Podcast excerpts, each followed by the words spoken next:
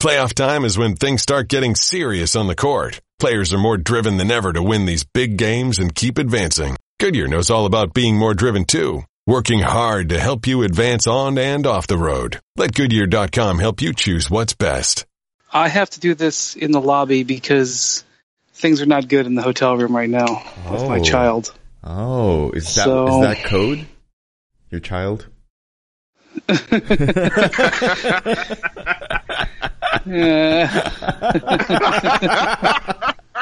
The responses. you can go oh man, Andrew Han met my uh, infant son yesterday, last night, Right. Yep. and I met Andrew Han's new car. Oh, what we got, Andrew? Uh, new car's code for something else. Oh, Code. uh, uh, awesome. All right, three, two, one.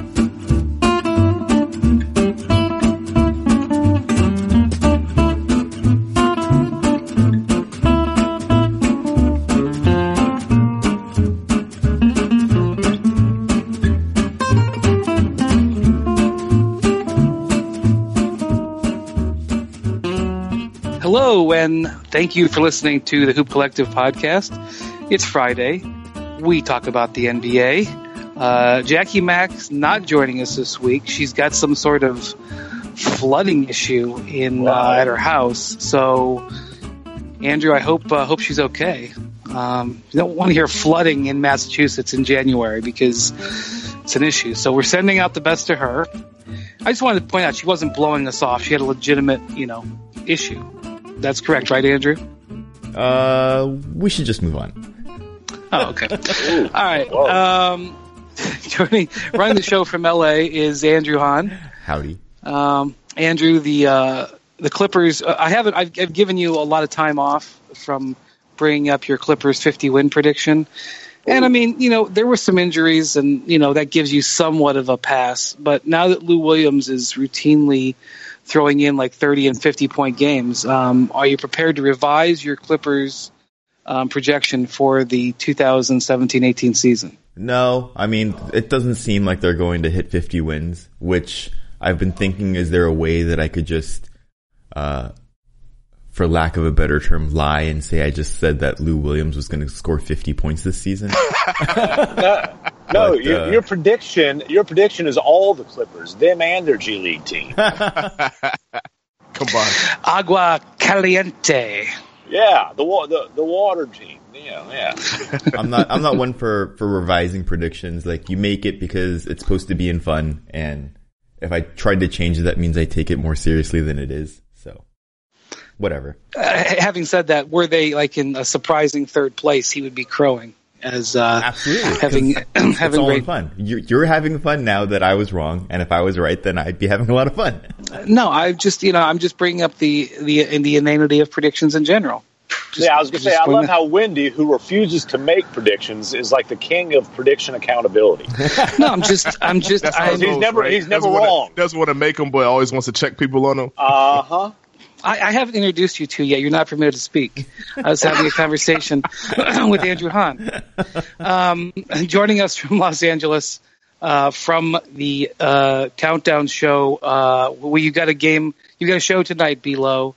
Brandon sir. Lowe, aka Below. Who is? What games are tonight? Uh, we have Warriors, Bucks, and then we have the Rockets, and uh, I believe the NBA's most exciting team in uh, the Suns. Uh, wow, that was an interesting scheduling decision. Um, Got to get them on at some point, right? you got to watch out for that potential hangover game in Milwaukee. You give the you give the Warriors a night off in Milwaukee. Yeah, you never know what could happen. I thought you were going to say Phoenix, and there is some truth to that. That old Scottsdale flu. That's true. That's true. You've had the Scottsdale flu, haven't you? no, no, no. I'm I'm always healthy as a horse. Okay. And that that horse that you uh, just heard is the one, the only, Band MacMahon. He's Van MacMahon, Van MacMahon. He's the fattest dude in all the land. You got Texas blood as thick as mud. He's Van MacMahon. I really, I really didn't want to talk about the Cavs this week. I, you know, I was going to give it a rest. Jackie Mack wasn't on. She had no Cavs stories this week. You know, we're not going to talk about the Celtics because you know they've been in London. They've only played one game, which they won. Um, and then the last couple games happened, including last night, where the Cavs lost by I think 33. I don't even remember what the final was. I think it, was, it 33. was a lot, a lot of points. So, Brian, you're saying the Cavs weren't on your agenda for today? well, they are now, unfortunately. Um, and this is what happens. Like um, this has now become routine. So, like when I woke up this morning, I had like all these texts from producers from various shows. You know, hey, can you come on because you know this this is perfect. Um, there's blood in the water. I mean, I'm sure it'll be a topic on Countdown tonight, Bilo. Yeah, yeah, it'll probably be our A block. All right, Uh, inside baseball, folks. That's uh, the top block of the show. Um, so, I mean, three Januaries ago, they were 19 and 20, almost fired David Blatt, uh, ended up trading half their team and made the finals. Two Januaries ago, they uh, fired David Blatt while they were in first place. Last, I don't think it was in January, but it was like in February. LeBron like snapped after a bad loss on a road trip in New Orleans and said the whole team basically needed to be traded. You know, we don't have enough playmakers. Go get me a point. Go get me a point guard. So, you know, it's kind of right on schedule that they Yeah. have a abs- you know, and and they're on a long road trip right now. Um, the Disney on Ice road trip. Uh, I used to call it when I covered the Cavs day in and day out because Disney on Ice comes in for two weeks in January, and you got to clear out. And and for years that meant going to the West Coast, but now that they're playing the Warriors on Christmas Day, they go to the West Coast in December, so they give them this sort of weird East Coast trip. Um, and they've been on the road for a long time. I think they've been on the road for um, like 15 out of 17 days or something like that. Now, that's not an excuse for getting beat by 30 um, to to a team that uh, didn't have two of their three best players. It's not an excuse, but No. I am I'm explaining what's going on with them. So January is a is a time when they you know the the, the Bulls used to have the circus road trip in November every year, and they would have like an eight game road trip uh, to the West Coast, and they would get their brains beat in usually, and it was like, oh my god, every year. Um, so it's not a surprise that, that it sort of coincides with the schedule. But that said, it's another point, and and the last couple games, the Minnesota loss, um, uh, and this loss to the Raptors, where I don't even think DeMar DeRozan cracked 10 points. Uh, again, I didn't look at the final box score, but he was a non factor uh, scoring wise. He did other things well. He was a non factor scoring wise. And Lowry and Serge Ibaka missed the game, and the Cavs were never in it. Never. DeRozan finished 13 points. Those were, I, I- but I think in They were useless. Most of them were Yeah, even exactly. I think he was uh, right around. I, I want to say he through halftime he was two or four points. Um, it was uh, the combination of C.J. Miles and uh, VanVleet and uh, Jonas Valanciunas uh, who were just giving the Cavs fits, which is unacceptable. well, there were there were a few moments in the game. Not that I want to talk about the game too much, but I would I would argue that in the first half, Jakob Poeltl by himself Sheesh. gave more effort than the collective entire Cavs unit. They Yeah. just did not care, and um, you know it's surprising to see them play this way, but it's not defining. I I don't think. Uh, Is it surprising even though?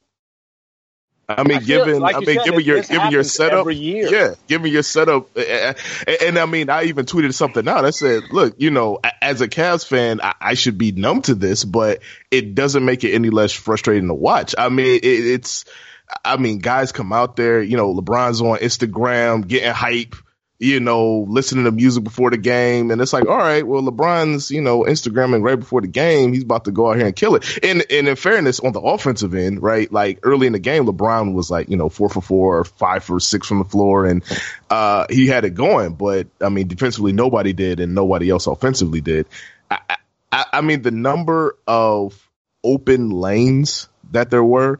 And that, I mean, that's just the thing. I know the uh, Raptors have been playing a lot differently this season as opposed to seasons in the past, but I mean, they didn't need to, you know, even touch a perimeter game. And it wasn't necessarily always playing fast. I mean, they were getting on the block, two, three moves, bucket. I mean, or just driving the lane. And I mean, people were literally watching like spectators like the rest of us. Uh, I, I, I, I don't get. And, and, and LeBron is, you know, LeBron's hooting and hollering and yelling and screaming in the huddle, and Kyrie Irving's liking that on Instagram and all that kind of stuff. But LeBron is Yeah, uh, for a lack real, of defensive real quick. I want to just address that real quick because you're right about LeBron.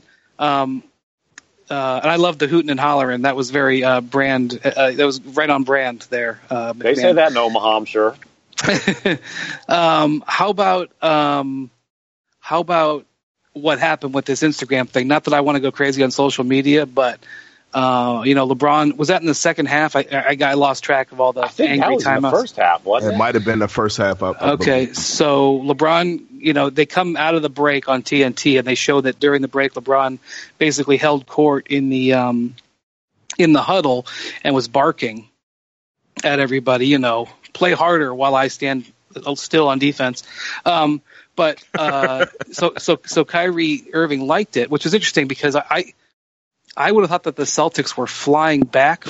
It, it, it, it, I don't know where the Celtics were. I, I got that you they Wi-Fi. They got that I bet you they have Wi-Fi on the, on the on the private charter, Brian. So it was the it was You the middle. know that. so it was the middle of the night, uh, and he might have been over the Atlantic Ocean, right? That's we. I mean, maybe they. St- I don't know what their travel schedule was. Maybe they stayed in London and flew home today. So, so but no matter what, it was in the middle of the night. So anyway, the reason it's relevant is because you remember like the video and the and the you know it was really we played it over and over on ESPN in the summer where LeBron was barking in Kyrie's face during timeouts. You know, Yeah. and that's that's the that's the first thing I thought of.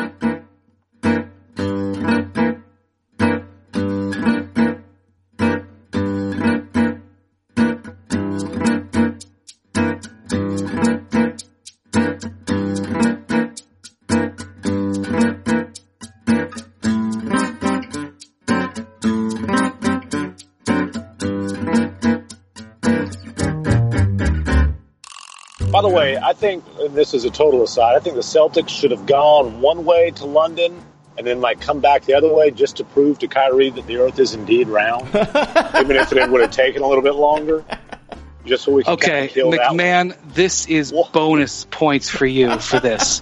I'm just this saying. is glorious because you know I don't know if you guys have flown internationally, but when you fly, like you know, I know Andrew the Han has been to Korea many times.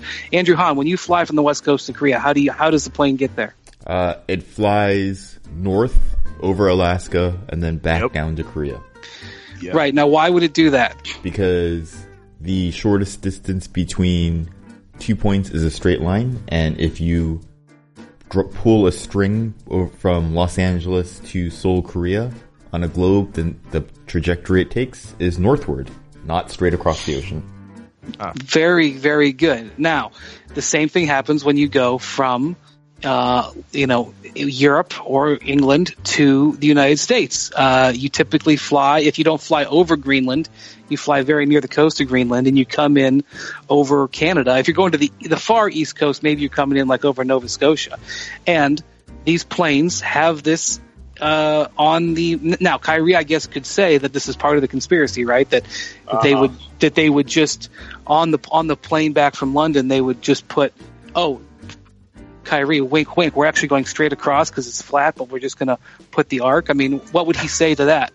What would he say to? Uh, I that's I guess it's not like you look out the window and they've got the, the names of the countries or whatever they don't. like a map. That's disappointing. That was great.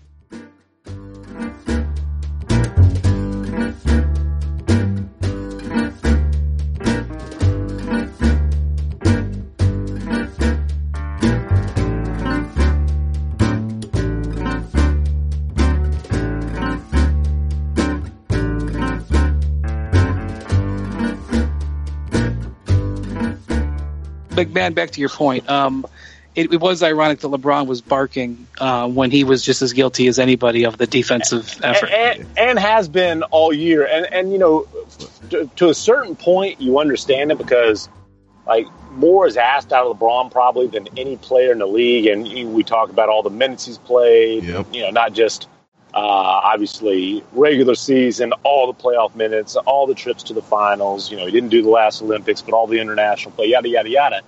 But man, I I got to think some guys are, are watching LeBron barking at him, and then looking at film the next day and going, "Dude, your help defense is like turning your head while your hands on your hips sometimes." Yeah. Yeah, and I mean, then I mean, the best part about that is he'll then turn his head back at someone else and give the "what's going on" look. Uh, I, I mean, that's the thing, Brian. Again, like none of this is new. I, I mean, he's uh, like you said. I mean, he was doing that when Kyrie was there. He's been doing that for uh, uh, uh for years. Um, especially once he's gotten to this, you know, regular season I won't say coast, but obviously it's definitely going to get ratcheted up uh, a lot during the uh, playoffs.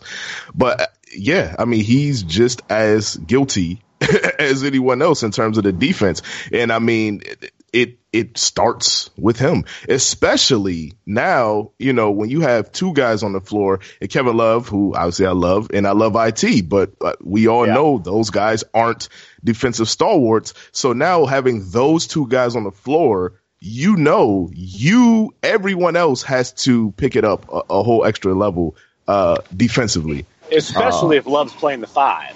Yes. regardless. But it's, you know, if he's playing the four, it's still that still applies. But Yes. especially like one and five, those are the two most important defensive positions. And Yeah. if you are a significant minus in both those spots, you know, and I also do think, and obviously IT was awful last night, missed his first eleven shots.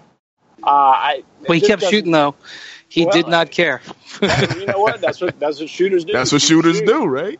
But I, It's 100% I- I of the shots you don't take. There you go. And he missed it for a while, 100% of the shots he did take. But I do think it was predictable, even though he came back. He had the really nice uh, Cavs debut. I, I, I think it was predictable, though, that there was going to be some gumming up of things and, and some stuff they had to work through uh, with IT's return, kind of getting him involved, you know, getting him comfortable. Um, but that doesn't, ex- and, and, you know, that explains some offensive issues. It doesn't explain just being absolutely historically horrendous defense. I mean, they're second to last in the league in defensive efficiency and have gotten much, much worse. But again, I- it feels stupid to freak out about, about this because I remember we were having these conversations late March, early April last year, and then Oh, yeah. you know what, what happens a couple months later? Here they are in the finals. here we So, go. Yeah. Okay, Like the, so I can't freak out about it. um, Brian, I'm about to steal what I think is going to be a jump topic today,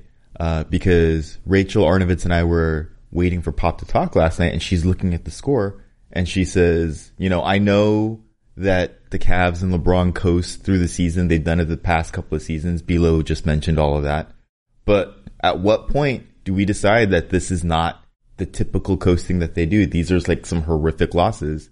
Um, when do we get to start legitimately being concerned over LeBron and the Cavs? Ah, Boy. Brian, Wendy? Wendy, you there? Man, Uh, I'm sorry. Sorry about that. uh, I actually I was just tuning you out, Andrew. Um, I Wendy's so know- concerned he's stunned into silence. All right. That's how concerned. That's his. I I don't know the answer to that. I don't know if this is the typical or different.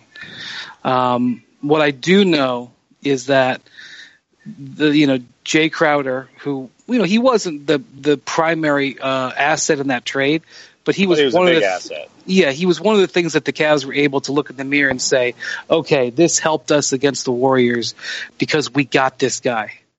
Um, Jae Crowder has been an unfettered disaster. He's given the Cavs next to nothing. And he complained a little bit in a uh, interview uh, with some of the Cavs media earlier this week about not getting shots. He didn't like outwardly complain about it. He was just kind of like, "Well, I don't know where my shots are coming from. Sometimes I get no shots." Okay, I mean, I, I get that it's going to throw you off, but he has been terrible, But he's flat supposed out to be, terrible. He's supposed to be a, a impact defensive player. I mean, he, Oh, he's yeah. a role player. That- That's what he's and, like. and, and, and he is in, not. Is he in shape yet? We're in January. My God. Well, What- well, look. I mean, i- i- in all seriousness, I give Jae Crowder a pass for coming into camp in poor shape because the Yes. poor guy his mother died. I mean, Yeah. as he's Yeah. getting traded, his mother's on his deathbed. I mean, he went through just a, a devastating personal experience. Uh, it- you know, so that he came in in terrible shape because he's dealing with personal hell Like- all summer long. Yeah. And and Yeah. if you come in in that bad of shape, I don't know that you can. And and he's a guy who kind of his body type. You know, like even back when he was in Dallas when he was young, you know, there was concern. Okay, he's got a naturally sort of ten, tendency to get pudgy if he doesn't like really stay on top of things. Uh, Tim, And, the, and the I term wonder, is thick I just wonder. with two C's. Is that's the term. well, he, he, yeah, and, and Is that so another code word? I, I don't think. I, well, we, we better move on. You're gonna get me in trouble. um, but I, I seriously, I, I wonder how much he's just not in good enough shape to be effective. And you know, you, you say, well, it's January. Well, if you come into camp in horrible shape, maybe he's not going to be right all year long. I suppose that's true, and that could be a very legitimate reason, and certainly he has talked about that.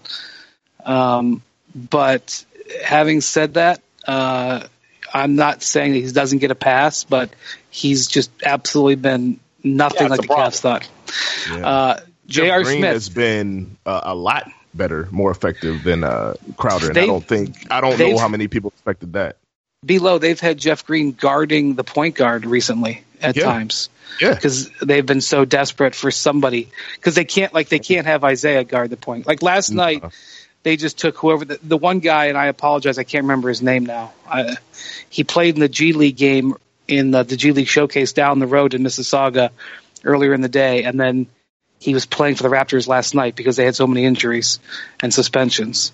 Um, uh, G God, Lorenzo That's- Lorenzo Nobody else Brown, knows I his think. name. Nobody else knows. his name. Um, anyway, that's who Isaiah yeah, was guarding. Yep. Yeah. Um, that's who Isaiah was guarding, and so they had to put Jeff Green on the point guard. So, um, and then the other thing, J.R. Smith's having the worst season of his career. Uh, Uh, at least, at least the the mature of his mature career. Yeah. Um, he, he had a, you know, I think early and early on maybe he was struggled. Maybe his first or second year he got traded, but um, he's he's been absolutely horrible. And so those are their two guys that they um, rely on on the perimeter, and um, uh, they're giving him nothing. And then sort of the other guy is Iman Shumpert, who's been injured almost the entire season and has been out since Oh, wow. um, uh, November, December with knee surgery. aren't they aren't they targeting this month or early February? I saw. He should be back within the next week to 10 days. But, Right. I mean, they've got $100 million in J.R. Smith and Iman Shumpert. They're getting zero out of those guys. Yeah. Um, and again, uh, Jae Crowder was a product of the Kyrie Irving trade. They're getting next to zero out of him. Yeah. So when I like like like uh, Belo is right and MacMahon is right that when like LeBron and Love just don't give it defensively, that's a problem. But there, I mean, the blame goes around. And at the end Oh of the yeah, day, it's plenty to share.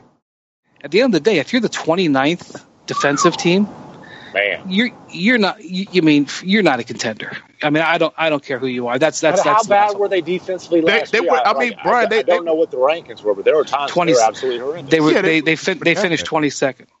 you know, which is which is bad. Yeah, because remember we were all uh, referring back to that Lakers team, right? That spent most of the season on the lower end of the uh, defensive spectrum, and then that's the Lakers team that won the finals. Uh, what in five games?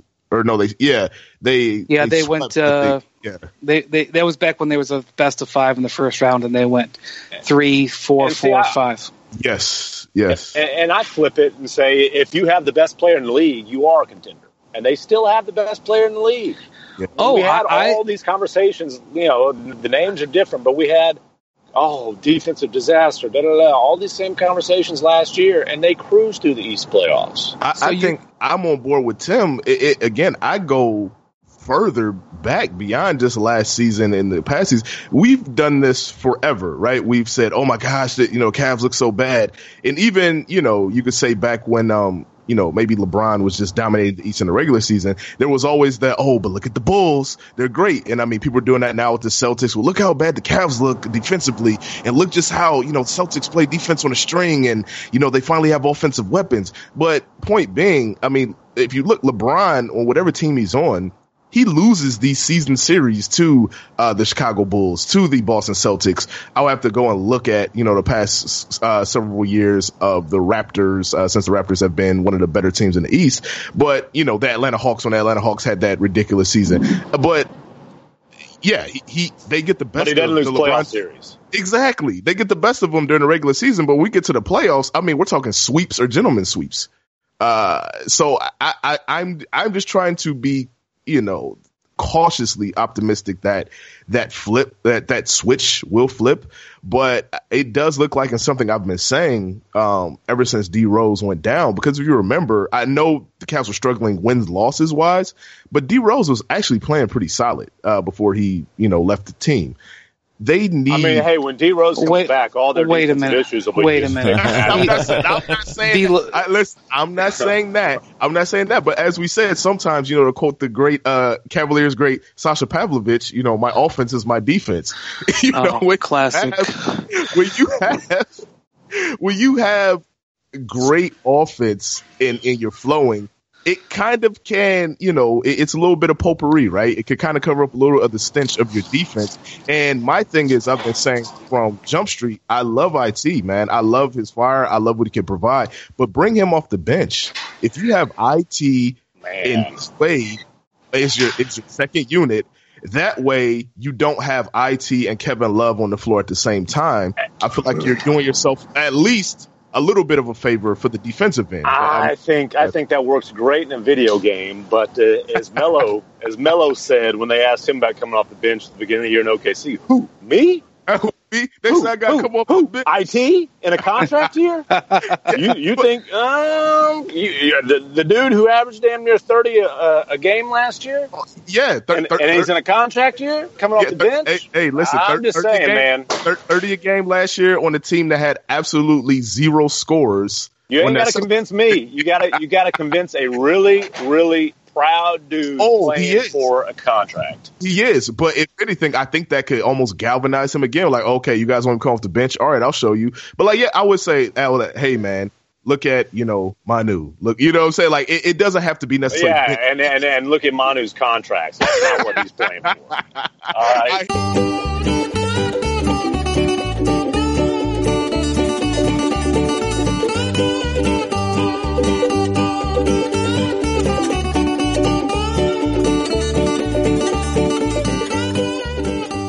want to I want to do a, a bit of a little bit of reckless speculation on this, and for like aggregators, I want to make clear that this is using no no inside information, no no knowledge beyond the fact that you know we just watch basketball and we've watched the Cavs.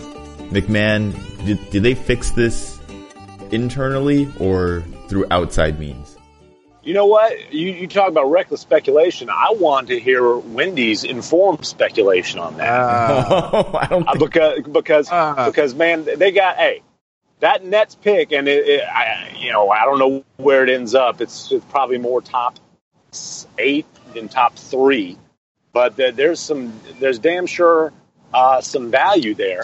And man, I don't. It, let let's just get really reckless and say somehow they can put together a deal with DeAndre Jordan. How how much does that fix things? I don't think it actually. Fix, I mean, it would help them immediately tomorrow. Yeah. Uh, and by the way, they are talking to the Clippers, and the, the Clippers are going to do something here where they're going to sort of uh, pivot. They're either going to trade DeAndre Jordan or they're going to give Lou Williams a contract extension. Oh, I thought you were going to say that- that they were going to pivot to video, but okay. you know what? They they tried to pivot to streaming on their uh, local TV deal. Yeah. um, and they're gonna have to they're gonna have to pick a direction here. um, but I, I the Clippers I feel like are on the verge of doing something, and um, it could happen today. It could happen within by the weekend, and whatever that is. Um, we're going to have a lot of clarity about where they're headed in the short-term future.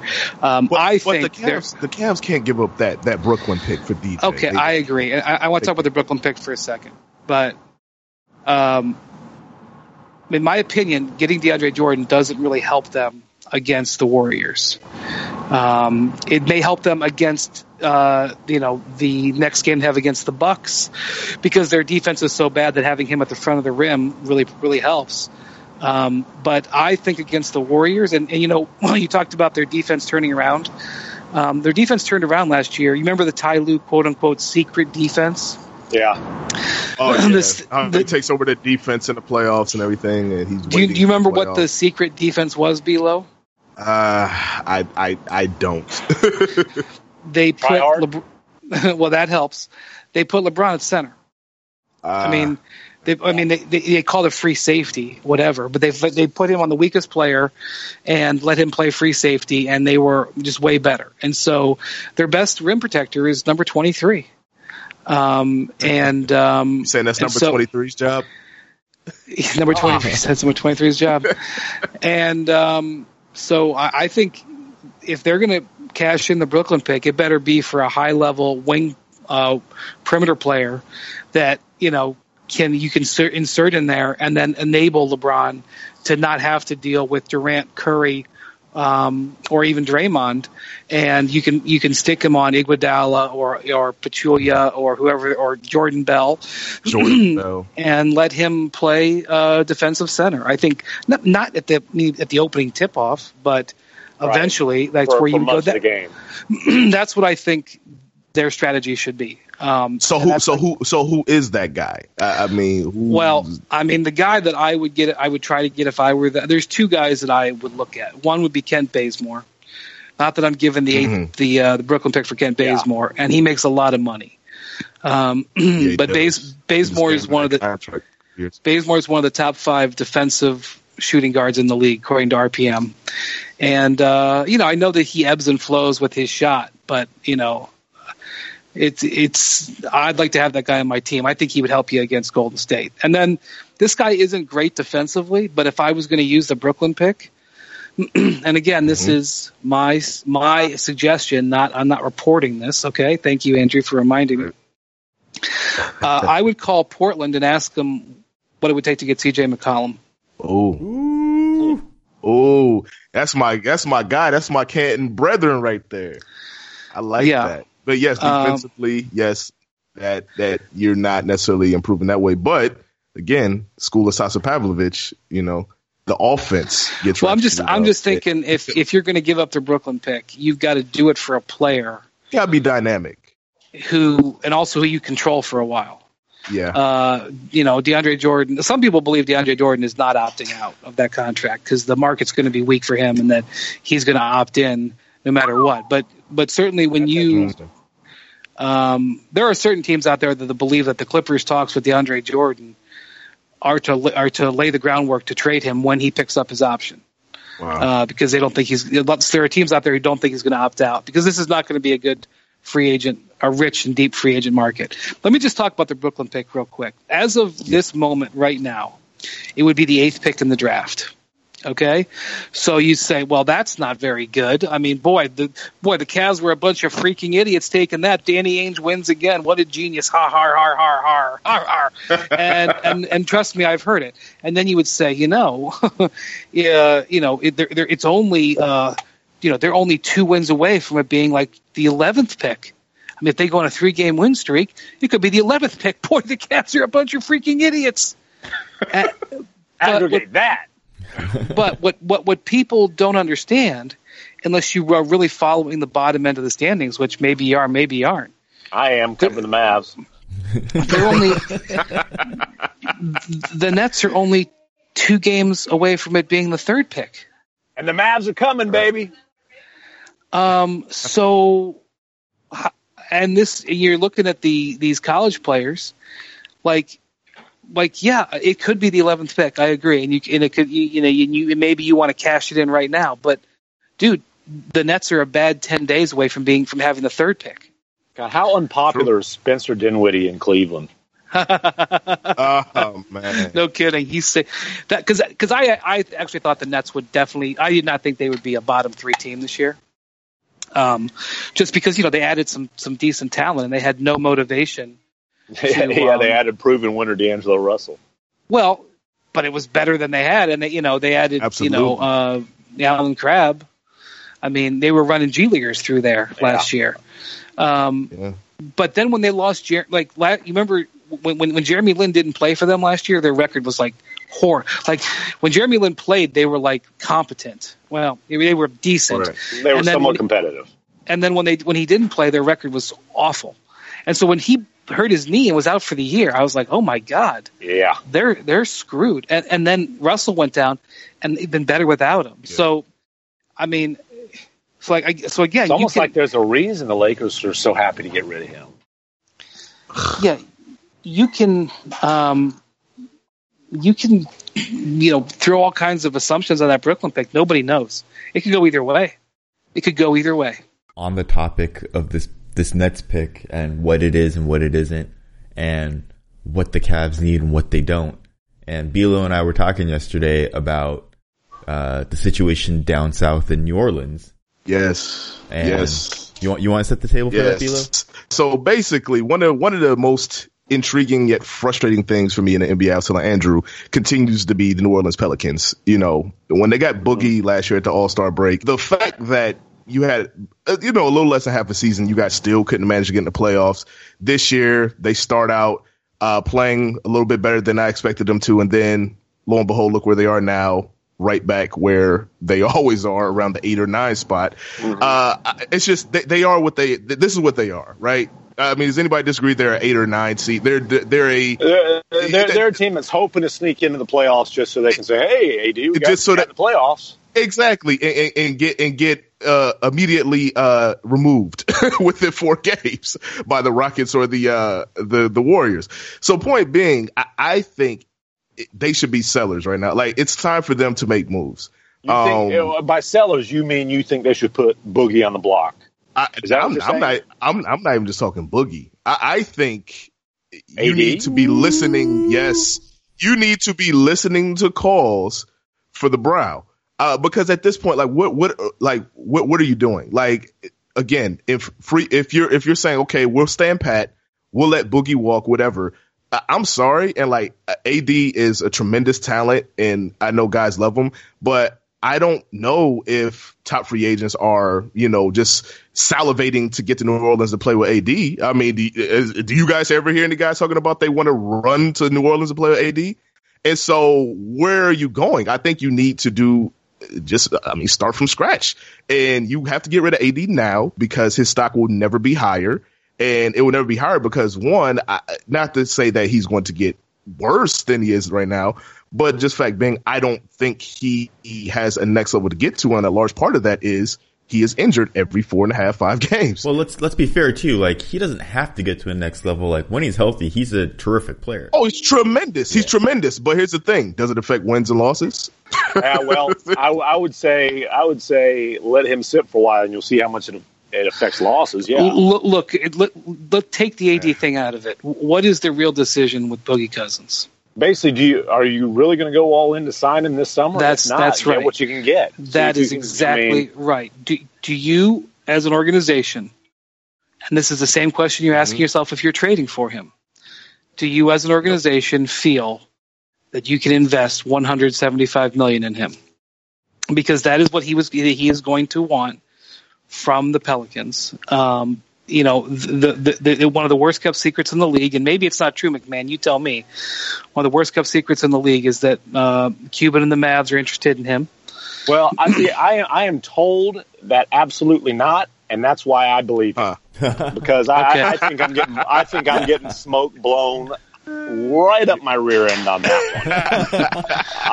um, and, and look, I mean, Uh, there was a time where they were totally transparent about it. Now, this is when he was rep by Dan Fegan, and, and we all, you know, I think are familiar with the Cuban Dan Fegan relationship, yada yada yada. But you know, they had his brother on the Texas Legends on the Mavs D League team for a whole year, and it was just a totally transparent attempt to kiss Boogie's butt. But you know, every time I ask about Boogie, oh no way, no way, oh no, uh, we we we're not going to, and and they're so like you know, "Rrr, rrr, no, that, that I'm like, yeah, okay, you guys are lying through your teeth. So sources, the headline would be sources are probably blowing smoke up my butt by saying by shooting that down. aggregate it. Um, so if he's going to probably get uh, at least one other outside max offer, then he knows to stay put. He's going to want the full five year boat, which is about 175, give or take. Um, and that to me, if the answer is no, then you have three weeks to trade him. Yeah, and and so like, what's the value of just getting in the play? It's not like Anthony Davis is going to be like, well, man, remember that uh, time we got swept by the Warriors? Whew. Boy, that, But I- that's reason for me to be but- happy and but I think- not end up I- pushing for a trade. I think that's all second and third level questions.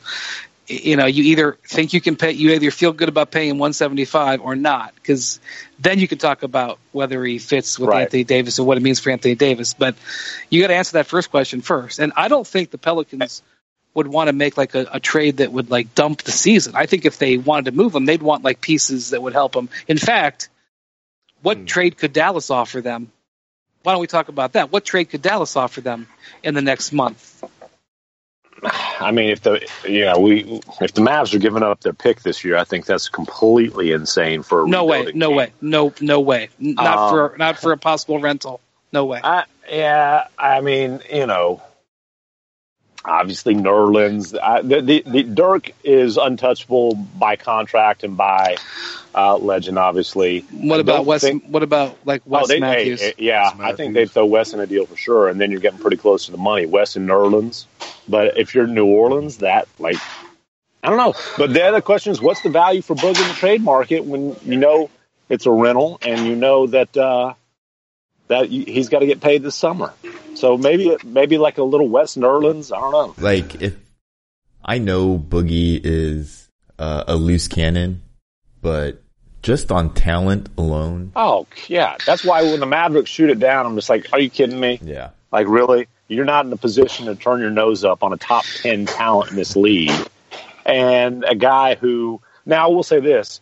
You know, for years, about oh, well, our culture, our, our culture. You know, we can take guys. You know, look at what's happened. You know, like Stack was supposed to be a problem. He came in was great. You know, Van Exel, yeah, yeah, whatever. Uh, well, their culture didn't help with Lamar Odom.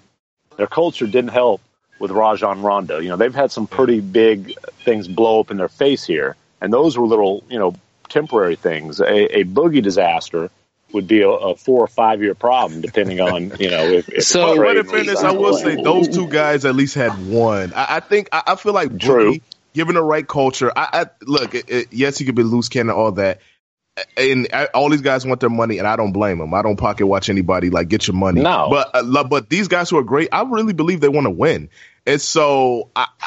I, again, like you know, Rondo, we know how Rondo was, and like I said, Lamar, and obviously Lamar, you know, is a special case. He has obviously a lot of uh, off the floor issues that personal issues he had to deal with, but again, these guys were.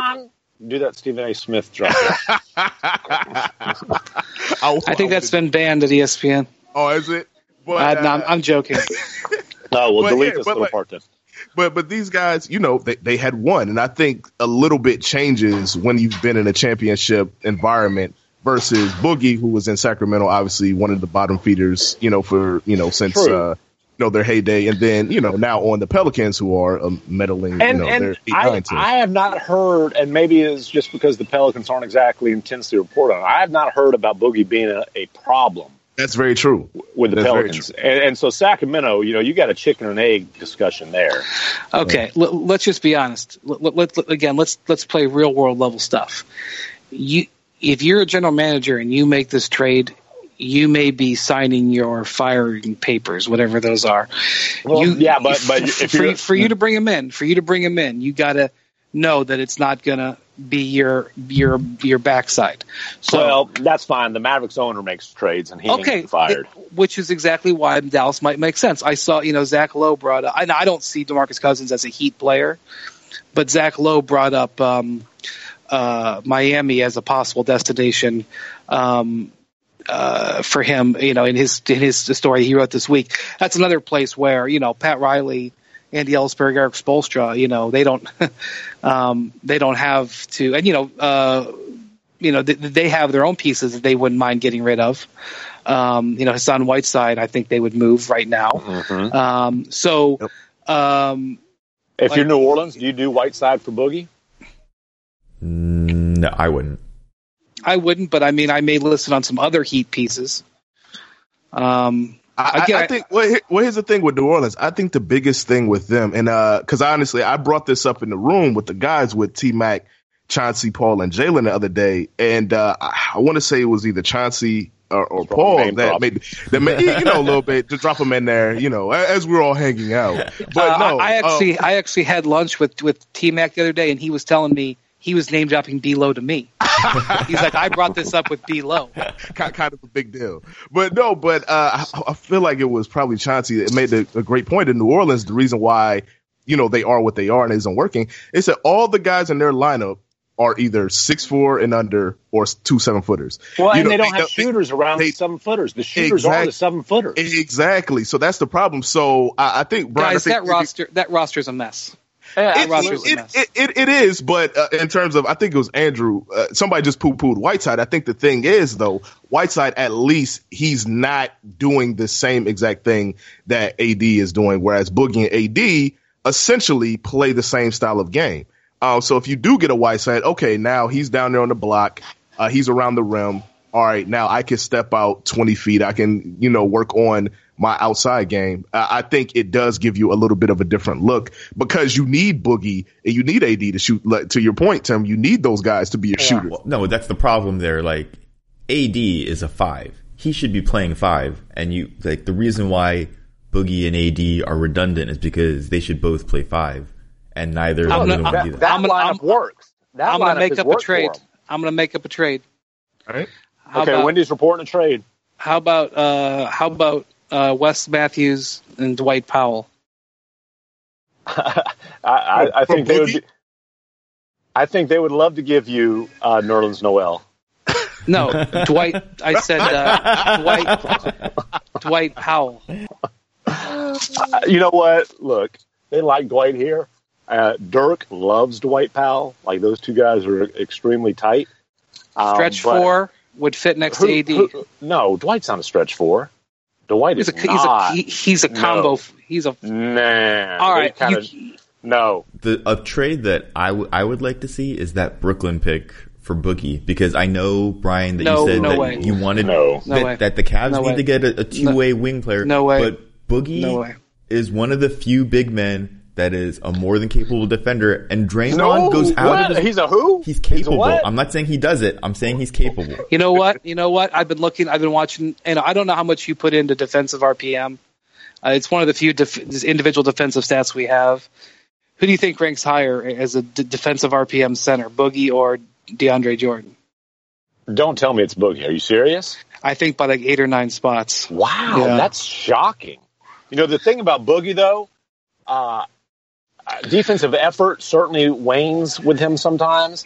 The other thing is, Boogie is as great an offensive player as he is, and he can get you 30 and 15 on a regular basis. He is a turnover machine.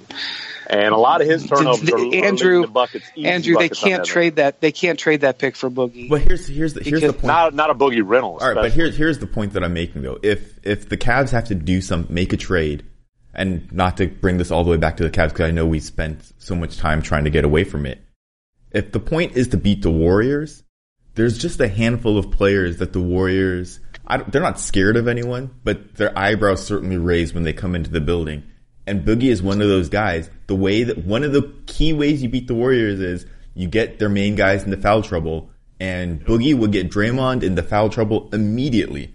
I, I think it makes sense if you're, um, you know, in a in a laboratory, like summoning it up, but the circumstances around it make it. Did you say laboratory because I'm. Asian? Is, is that what? Oh my Whoa, god! whoa. God. Oh wow, wow. Wait, wait. So, so when you when you say circumstances, are you specifically talking him being a rental, or are you talking other everything, everything. The concept of using your most prized tradable asset on him, who's a who's a risk player.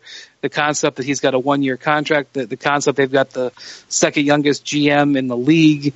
Um, you know, the concept that um, you know he's a volatile personality. I mean, like th- that- th- that's- there, there are situations that you could that you could give me where I think it makes sense, where you're where Pat Riley or Mark Cuban or Donnie Nelson's butt is not going to be on the line because they've just stuck their neck out Right. betting on DeMarcus Cousins. Cleveland is not one of them.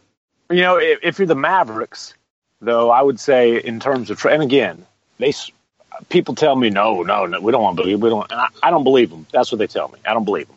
But if they do want Boogie, why trade for him? When you know it's going to be a depressed market, and you know very little teams are going to have unless you unless they're motivated to get off Wes's Uh, I'll. I'll tell you why. Because if the Pelicans keep him past February 8th, Mm-hmm. then they're offering him the 175. And he's going to take it. Not turning down that money. That's Mhm. that's I mean, how else am I how, how else am I supposed to read it? Yeah. Otherwise, Yeah, or you get or you get crappy offers that you don't want to do. Oh, you mean trade offer? No, I don't think so. I think you take any offer. Well, Any not, not, offer. maybe they look at, and and I don't know, but maybe they look at the, the offer. You know, and again, these are all just hypotheticals. But it, it you say it is the Dwight Powell who's an undersized five, not a stretch four. Okay, Uh, you're right. and- His his he's not an outside shooter. I'm I'm you're right. I take it. Yeah, say, say say it is that Wes Matthews Dwight Powell. Maybe the Pelicans look at that and say, okay, Wes almost certainly opts in the 18 mil and change next year. Dwight Powell's got two years left on a four-year, 37 million dollar deal. Why wouldn't we just want cap space instead of taking those two guys? back? Because what? Because number one, what does cap space help you in New Orleans? They had it two years ago. They ended up giving most of it to Solomon Hill, and um, and they still want to make the playoffs this year. I th- they don't want to tank. They they want to they want to go. Not- Not not tank, but Right. So they want to make the playoffs this year, so they they keep Boogie for the rest of the year, and then you know let the, let the summer unfold the way it unfolds. Uh, again, I think it's a hundred seventy five million dollar decision. Wow. That's what either you're going to pay him it or not. I feel like my Okay. the, the takeaway from this is that the Pelicans is a near unfixable situation. There's like there's no good options for for what they're- that roster. I, I don't know about that. Like if So- if you if you got Wesley Matthews, they're they're atrocious on the perimeter. They're atrocious. Wes Wes would fit with. I mean, you know, Wes Wes's problems when he tries to dribble, but when he's just a a shooter, ball mover, and he's still a, a very good defender. He's a great locker room guy. I do think Wes could help them. I think Wes is a piece that would fit very well with AD. Um, I don't know. I, that that's me making up a trade. Do, are you I- I- predicting a trade? I like predictions from you. I, I, I just put it this way: what I'm talking to you about about the Cousins thing, I didn't come up with that on my own. I Mhm. talking uh, talking to other executives, other executives like I'm one, talking to executives in the league. This is what they're saying. If you're what in you New meant to say? You were talking to other big deals. Yeah, right. If yeah, unfortunately, most of the guys I talk to are small deals. Um, that, that, that this is going to be the this this is going to be got to be what they're talking about as they get up to February eighth. Um, and remember, uh, last year the Kings decided to trade Book. Like they said they weren't trading him, and then they changed their mind, and he was gone in forty eight hours. Not yeah, like they have. know. yeah. You, look, this is the time of year, and not that it, it, it's just specific this time of year, but if you're talking to an, an executive about their team, your BS detector is probably going crazy. Like, you know, these guys, part of their job is to lie through their teeth, which is exactly why I don't believe a word that anybody with the Mavericks tells me about Boogie.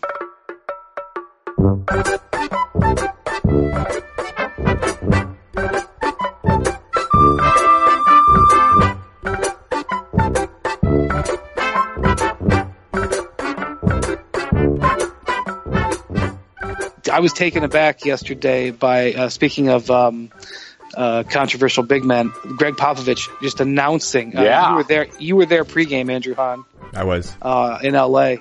Gregg Popovich says, "Yeah, yeah." Um, Lamarcus demanded a trade last summer, and I Ah. guess I guess it had been buried in some reporting by Michael Wright uh, and some other people earlier this season. But this is the first time Popovich openly just offered it up, and I, I was, wow, that was that was a stunner Yeah, to me. it's uh, in the scrum. There was kind of like half people kind of gasped that uh, Popovich said it, and the other half was like, "Oh yeah, this this is already out there." And to the point where like Popovich noticed the reaction, was like, "Oh, uh, why are you surprised? I thought this was already reported."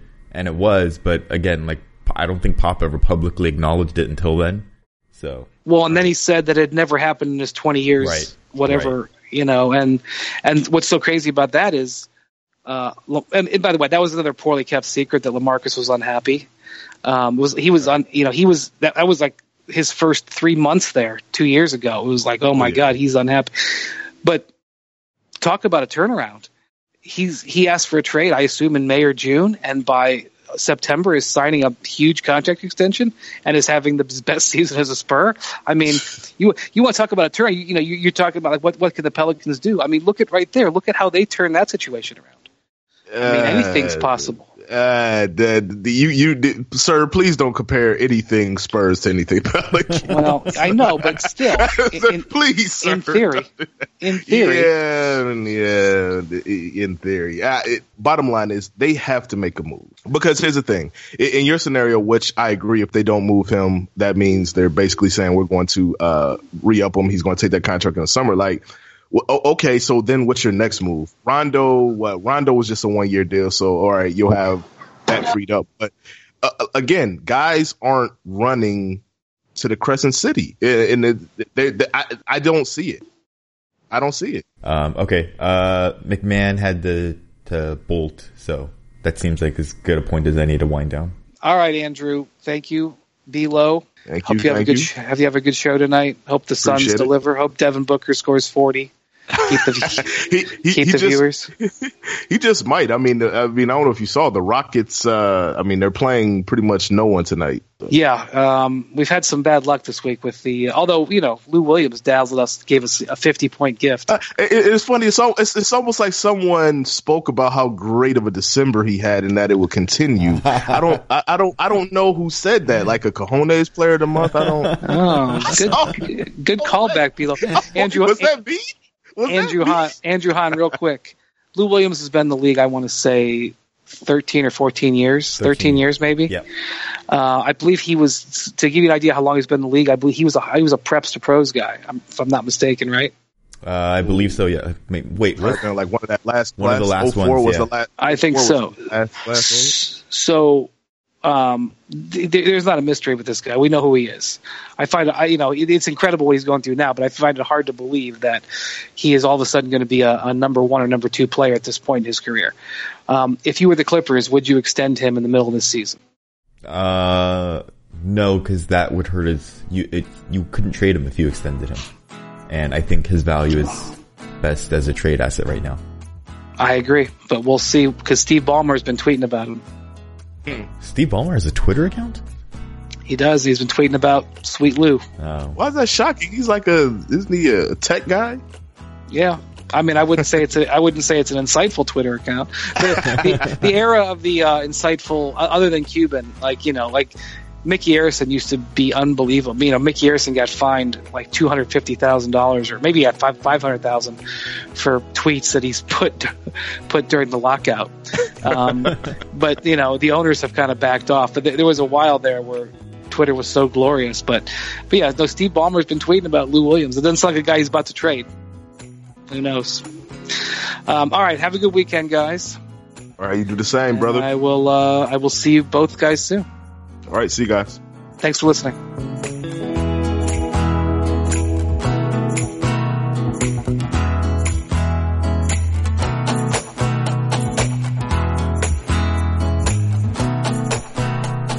KB and KP start right now.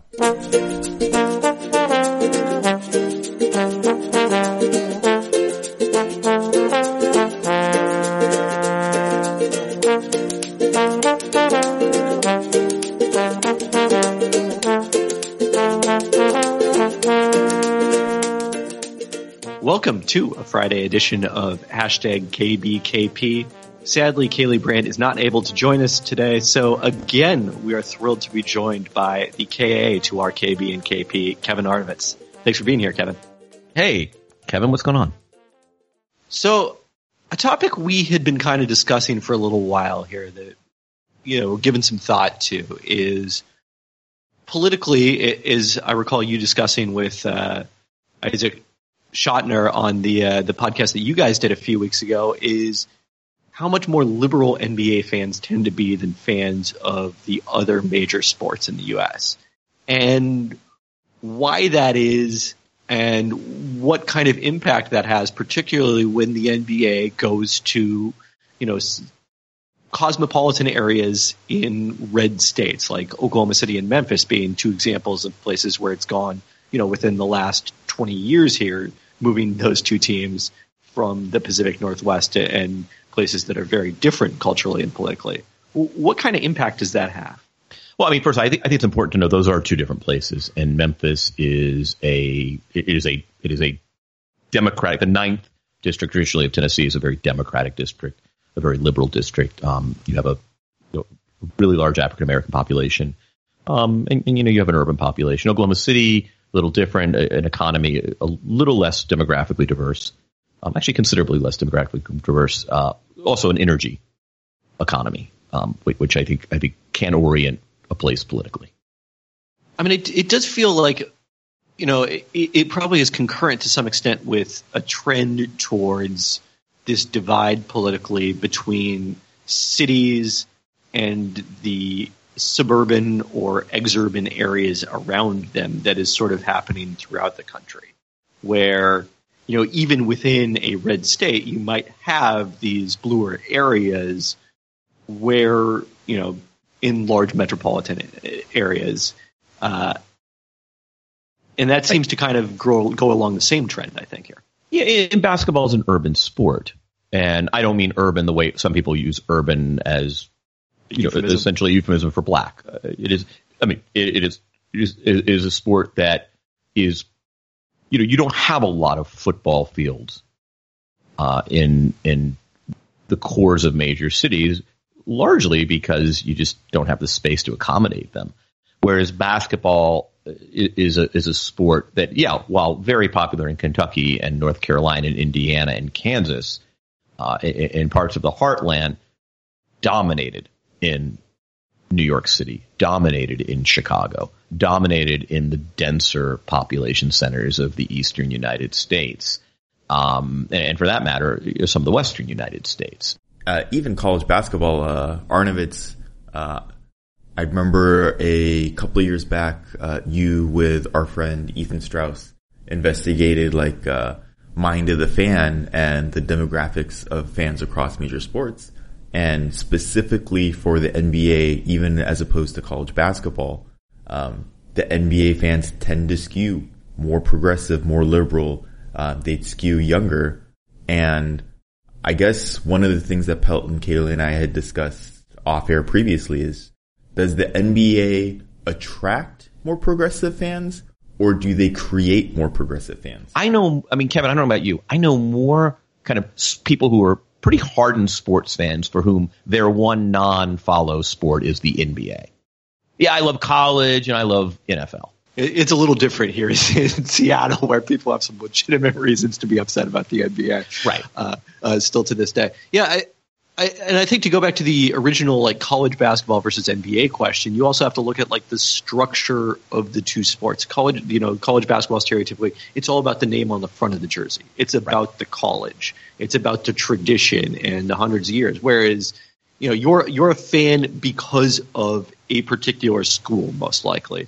Whereas the NBA, as Kevin has talked about, you know, there's such this move to liberated fandom where you are a fan because of the stars. And I think that forces you then to empathize much more with the stars and, you know, see them as individuals rather than part of, you know, kind of this greater system. Ooh, and see, hand in hand with that, I, I, my suspicion is, is that the NBA actually creates more progressive fans because if you are a fan, if you can empathize with the players and the stars more, over the past 25, 30 years, um, Pelton and Arnovitz, it feels like the NBA has made a concerted effort to be a much more global system. And there are much more international players in the league. So the idea that sports is exclusively escapism as it is in football or college sports is not quite as, uh, it's not quite a driving influence as it is in the NBA. Yeah, I think that's you're right. confronted with all these stories of individuals from around the world that are part of kind of these larger global news stories. Whether you know it's Thon Maker being uh, among the lost boys from the South Sudan who were forced to emigrate, and he ended up in Australia before then get, making his way to Canada and finally to the NBA. And then you know uh, another intriguing example then would be Skal Labissiere, uh, having been you know, a, a victim of the earthquake in Haiti who ended up in the U.S. not long after that and has become an NBA player. I mean, it, these are, you know, much bigger news stories than about these individual players, but knowing the individuals and their stories kind of forces you to be aware of the bigger news story. KP, is it, uh, is it, is it Labissiere? Labissiere? I never know how to pronounce his name. And Labissiere. I, I originally It's probably Labissiere, but I, I originally pronounced it like rotisserie, labisserie, and I was roundly ridiculed at summer league for that.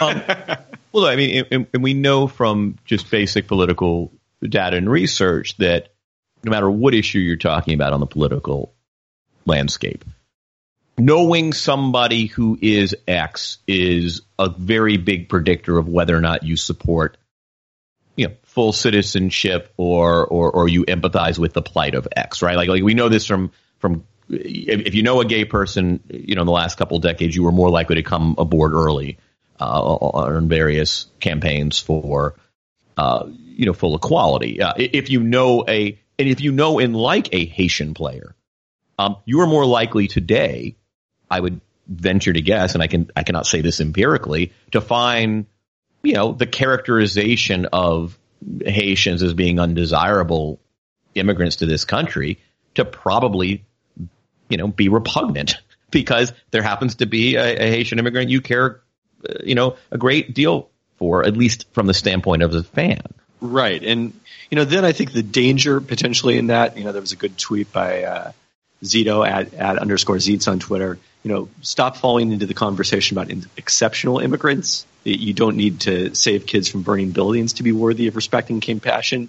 So it's not that, you know, these, you know, having these NBA players are worthy immigrants because of what they bring in terms of their basketball skills. It's more about using their stories as a way to understand that there are many more people like them who don't have basketball as a vehicle to take them to the heights that some of these players have. Right, and I, I, I'm I'm never comfortable with the idea that yeah, exactly. Unless unless you didn't escape an earthquake um, after being buried for three hours, the way Skal did, and emigrate, and um, that, that, that somehow you, you aren't worthy of consideration for citizenship or, or, or whatever uh, rights are confounded upon those who'd like to come here and build a life. Kevin, I'm curious. Did you experience that firsthand with your your own coming out story? Did that change anyone around you in terms of their their views on gay rights or their views politically more generally? I don't know. That's a good question. I I, I, you know, I, I have no, I, I have, it's, it's always hard to tell from my, from this side of the, of the transaction, right? right? Like, uh, um, but it was very interesting. I was sitting with an NBA coach last night, a major NBA coach, and we were sitting pregame at an arena, and uh, and it, it's kind of it, it was an event that would have been a major event four, five, six, seven, eight years ago, not now. And you know, we I, have I've spoken with this coach many times, and we've built what I would say is a you know a friendly rapport in the in the confines of, of the NBA world. And you know, he asked uh, if I was married, and I said no, but I you know have a significant other. He's a reporter, etc. And you know there wasn't a beat missed in that conversation. I always wonder if those conversations produce any you know secondary consideration. I assume in this day and age for somebody who's you know been around the world and um, it, it just isn't but I, you know, I, I'd like to believe that to the extent that there are either doubts or there's no frame of reference, that maybe I provide one. You know, am I the NBA's cool gay friend? I don't know. you know, it's it's always hard to tell. All right. Well, that seems is good to note as any to uh, wrap up on. Thanks for listening to hashtag KBKP and be sure to get in your questions for next week's segment.